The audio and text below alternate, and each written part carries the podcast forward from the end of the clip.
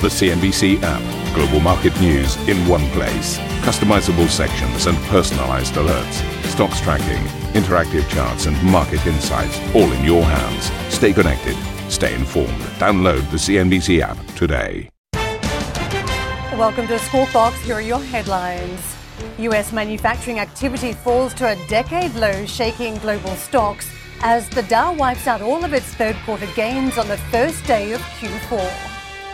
My deal or no deal, Boris Johnson prepares to reveal his final Brexit offer to the European Union. But the Prime Minister rules out asking for a delay if Brussels rejects the proposal. Demonstrations continue in Hong Kong after an 18 year old protester is shot by police during some of the territory's worst violence in 17 weeks of anti government protests. And Mark Zuckerberg blasts Elizabeth Warren's plan to break up big tech calling the Democratic presidential candidate's proposals an existential threat in a leaked audio recording.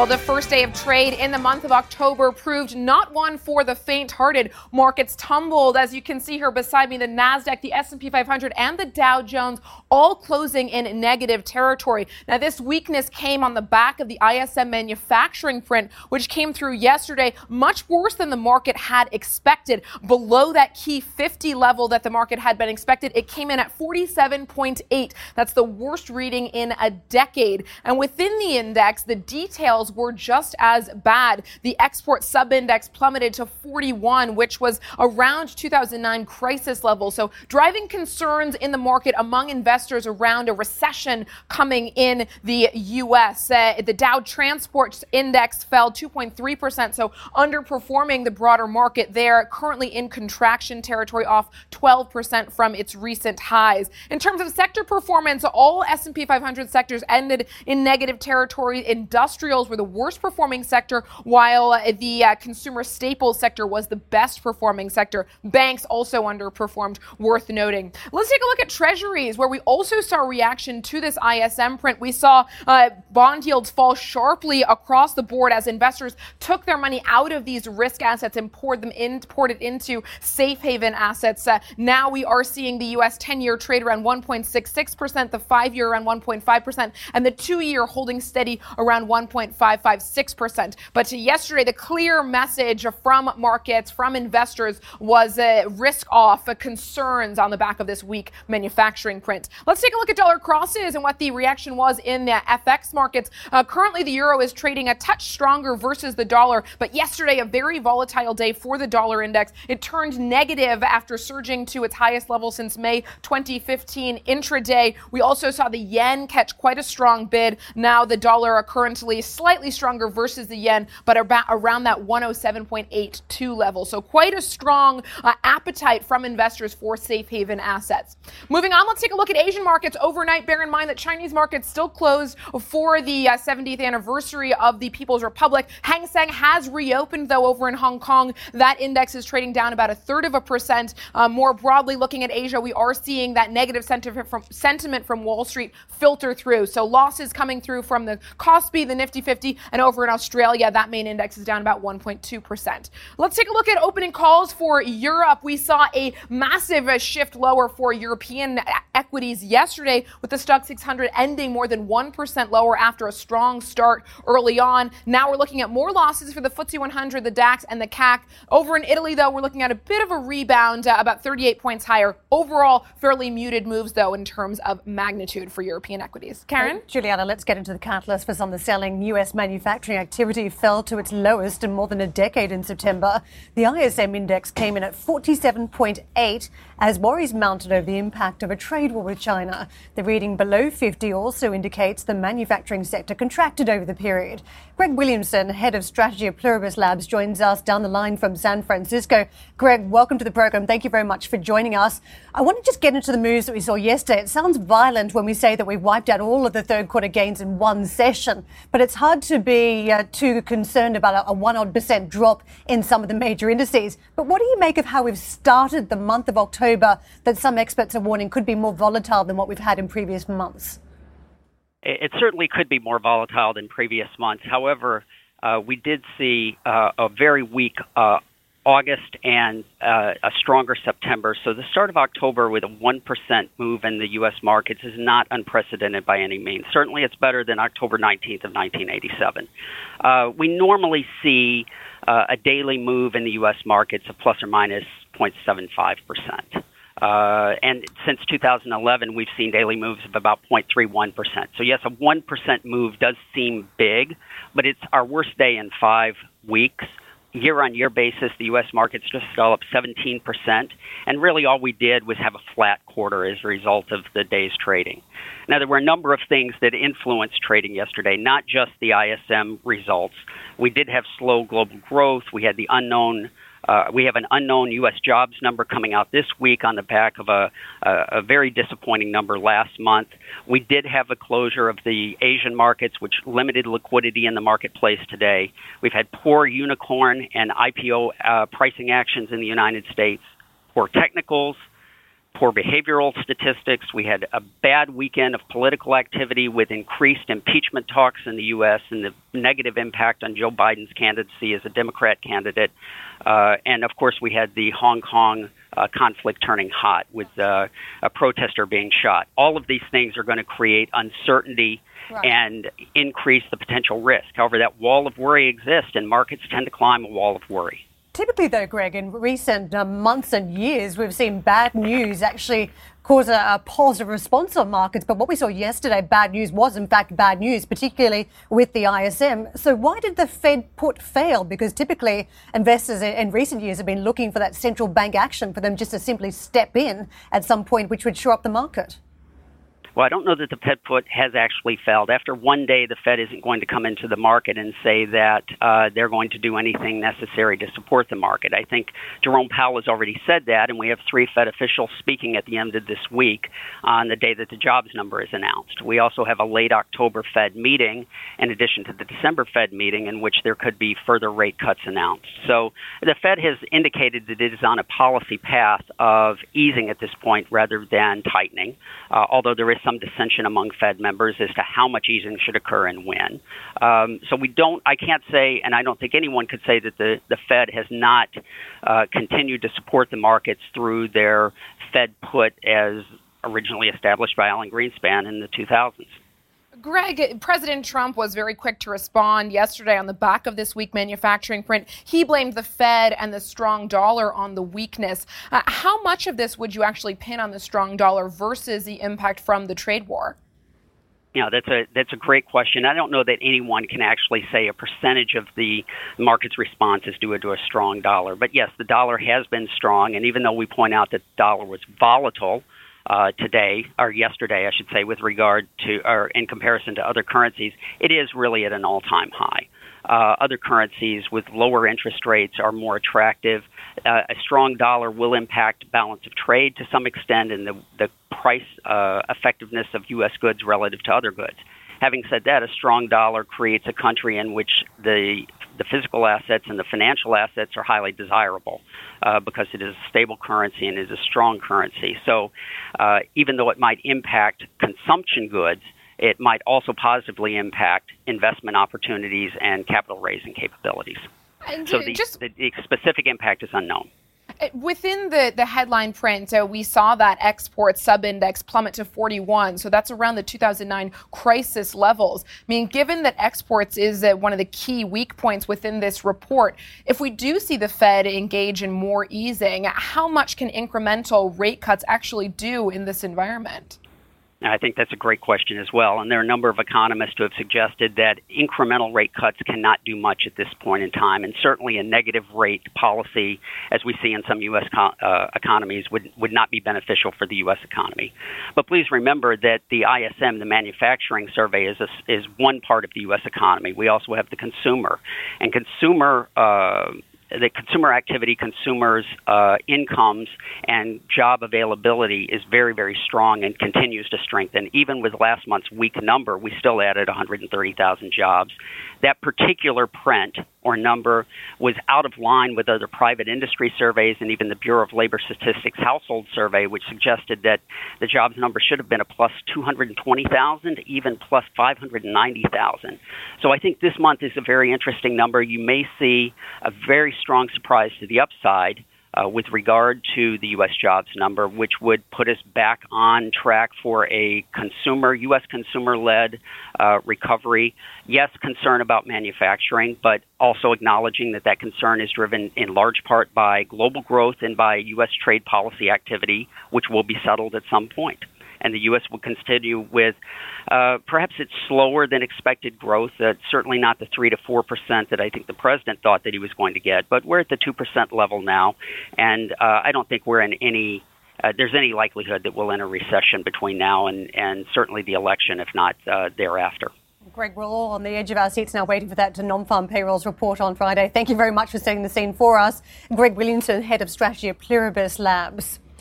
Students are gathering for a sit in at the school of an 18 year old protester shot by police in Hong Kong yesterday. The city's police commissioner has defended the officer and said he acted in self defense. That says 96 people face rioting charges after China's National Day saw some of the worst violence in 17 weeks of anti government demonstrations. Sherry is in Hong Kong with the latest. Sherry, we are watching those pictures live yesterday as you brought us coverage. The uh, fairly peaceful umbrella movement uh, moving through the central business district there on Hong Kong Island, uh, but then offset with slightly more um, elevated uh, violence in the new territories with tear gas being fired early on. But the events now, as they've transpired around this 18 year old, seem to potentially raise the risk that demonstrators will have a new cause to rally around.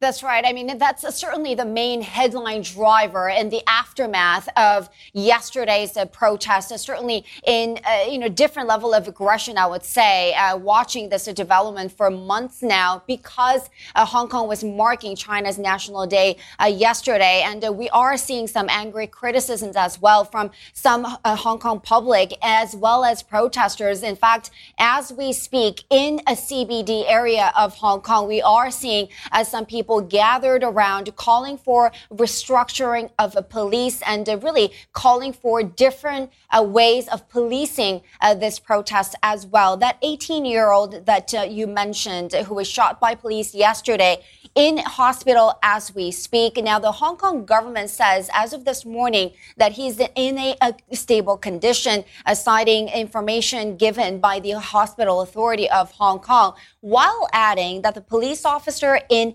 acted in self-defense and within the boundary of a police guidelines. And police also, hours after the shooting incident, reacting in a video statement saying that uh, police officers' lives were under threat once again defending this incident as well. Now, where we're getting conflicting reports at this point is whether where uh, the protester was shot with this live round. Police says it was near the shoulder area or in the shoulder area, but the local media, some in local media say that he was shot in the left side of his chest as well. And of course, some numerous videos going around online, uh, certainly depicting that intensity of the moment, but uh, details have not been confirmed in, in, terms of the context of what exactly happened there. But as you pointed out, uh, certainly get, uh, getting a different reaction uh, from many different, uh, you know, sectors and communities and public and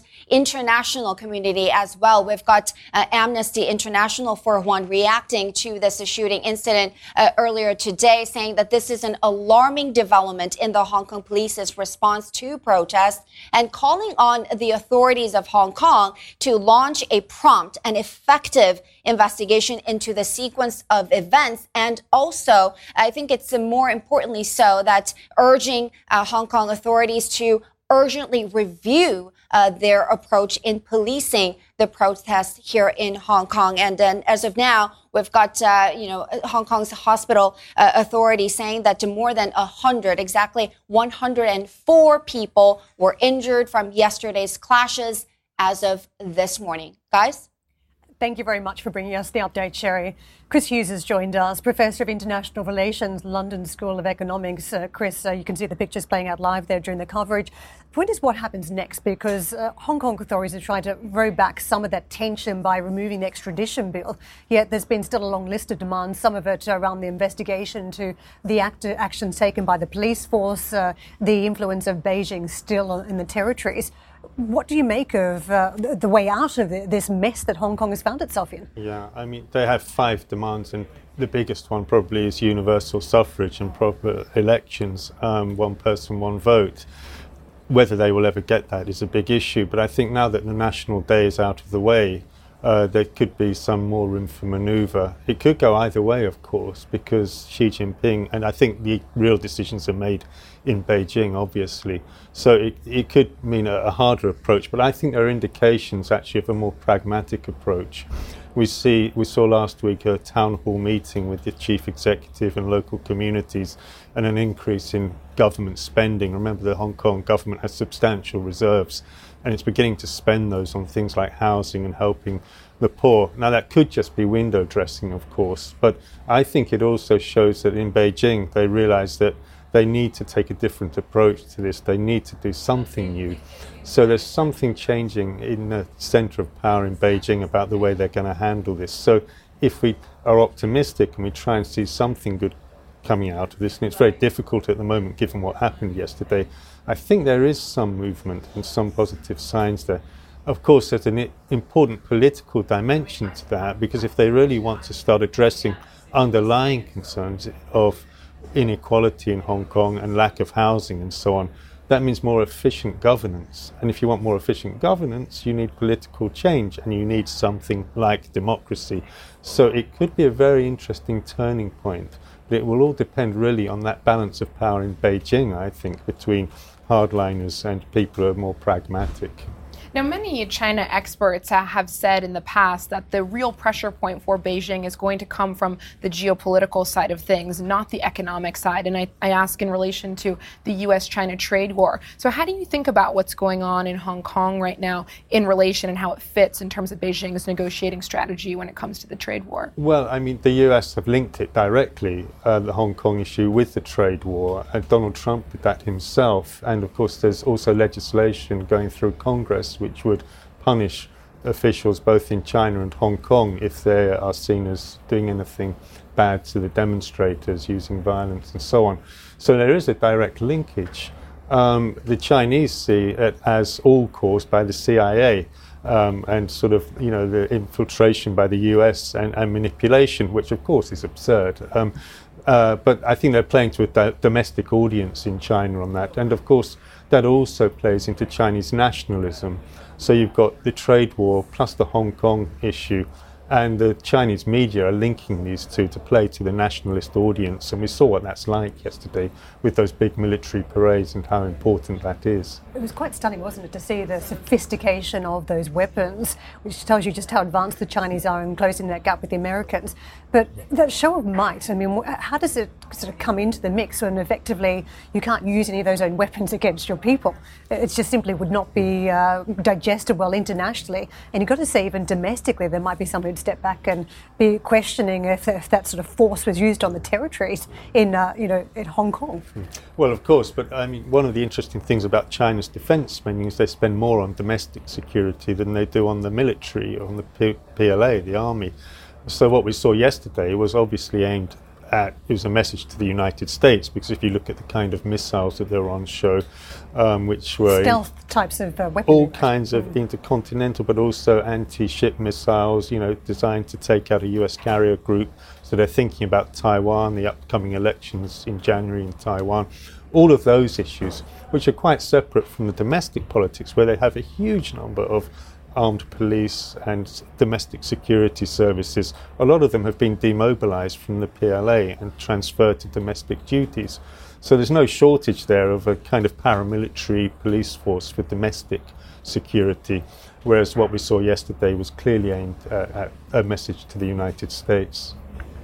Um, Chris, thank you very much for joining us. Uh, appreciate the coverage. Chris Hughes with us, Professor of International Relations, London School of Economics, with his perspective on uh, the Hong Kong developments yesterday.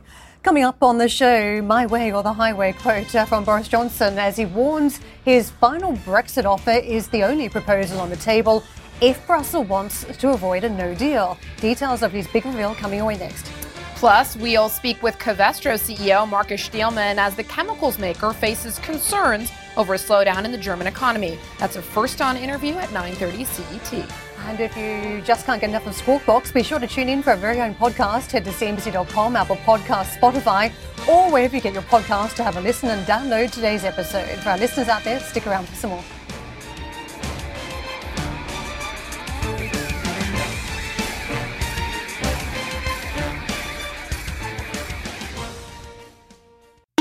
A CNBC signature event. East Tech West, CNBC's exclusive invitation only retreat, returns to Nansha, Guangzhou, China in 2019. We explore all things tech from artificial intelligence to 5G. Join the world's most prolific investors, inventors, and entrepreneurs as they share their stories and celebrate innovation. Visit easttechwest.com for an application to attend.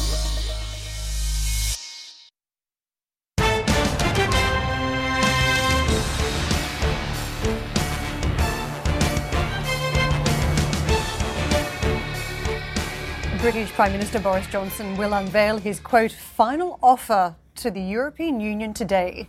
In his keynote speech at the Conservative Party conference, Johnson will reveal details of his Brexit plan before submitting the proposals to Brussels. According to pre released extracts, Johnson will describe his deal as a quote fair and reasonable compromise. He is also expected to rule out negotiating a delay if Brussels does not engage with the offer, adding the only way to move on is to come out of the EU on the 31st of October. German Chancellor Angela Merkel says she's hopeful the US and China will find a solution to the trade war. She's added that the dispute is one of the factors adding to uncertainty in Germany's economy, as she also blamed the EU and Britain for so far failing to reach an agreement over Brexit. We have no reason at all to sit haughty in any way because we have been negotiating for three years over Britain's orderly exit, and this is causing us great uncertainty too. If I only think that this exit is meant to happen on 31st of October, and many business people still don't know today what their supply chain is going to look like in the future, then of course there is also a considerable potential for uncertainty, because Great Britain is not a small European country, but a large global player. Meanwhile, on the US EU front, uh, the EU's trade commissioner has told CNBC the US could impose tariffs on European goods as soon as this month if it's granted permission to do so from the WTO. But Cecilia Malmstrom says the bloc would seek to retaliate almost immediately. Now, Willem is in Brussels and has been covering this story. Willem, did she sound optimistic that the two sides could reach a negotiated settlement and potentially avoid a tit for tat escalation here? Juliana, she said she was optimistic. She sounded more realistic. She said she had the quote impression that the US would seek to impose these tariffs this month uh, in response to this WTO ruling. Could be billions of dollars of European products that are targeted. And Cecilia Malmstrom really talked repeatedly about her desire to try and reach a negotiated settlement because of this parallel Boeing ruling we're expecting in a few months' time. But of course, few months, quite a long time in the Trump White House when it comes to these kinds of decision making processes.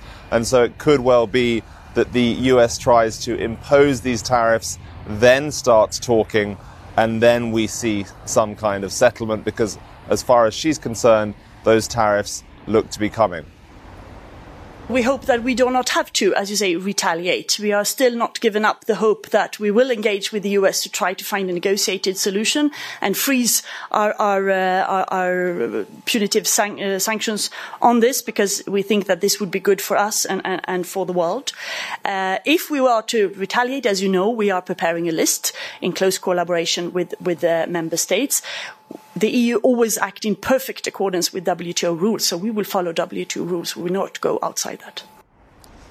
So, what does the EU do if you have this time lag between a ruling on Airbus that gives the US the power to impose tariffs and a ruling on Boeing that would then give the EU the power to retaliate? Well, she says that the EU wants to stick within WTO rules and always seeks to do so. So, one alternative, if the EU wants a quicker response, she did acknowledge yesterday, was that they could look at some of the old WTO cases, some rulings against the US that did in the past allow the EU to take measures, measures they've not yet taken up. And those, by holding them in their back pocket essentially, they could move forward with those old judgments against the US to provide a much faster response. Now, they did say, Cecilia Malmstrom and her team, that that would be a bit of a nuclear option. It would likely escalate tensions even higher, but that does remain, she said, an option on the table. Thank you for listening to Squawk Box Europe Express. For more market moving news, you can head to CNBC.com. Or join us again on the show with Geoff Cutmore, Steve Sedgwick, and Karen Tso, weekdays on CNBC.